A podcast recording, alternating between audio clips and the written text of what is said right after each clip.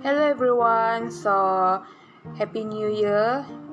So uh, I'm today I will talk about um, a new year resolution or my goals for this year.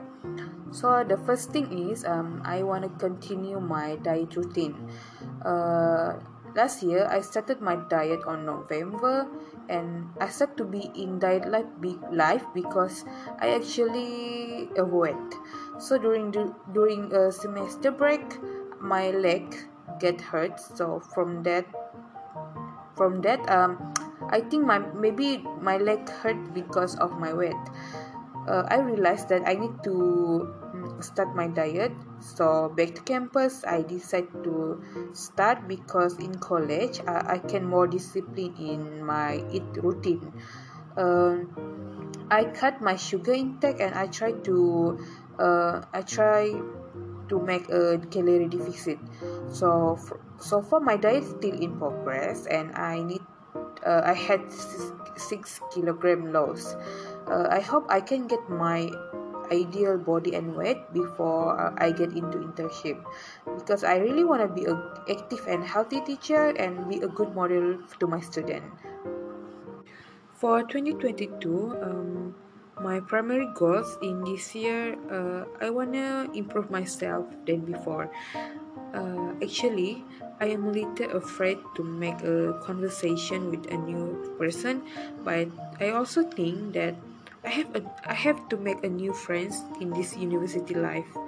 Um, so i want to be more brave more understanding and more talkative with them. Um, so far in my 2021 year uh, i get a lot of friends but yeah it was actually take a lot of time to me to be in comfort zone with them. Uh, i want to throw all the anxiety all the overthinking because i think it was the wall for me to make a friend a new friend with a person with a new person i guess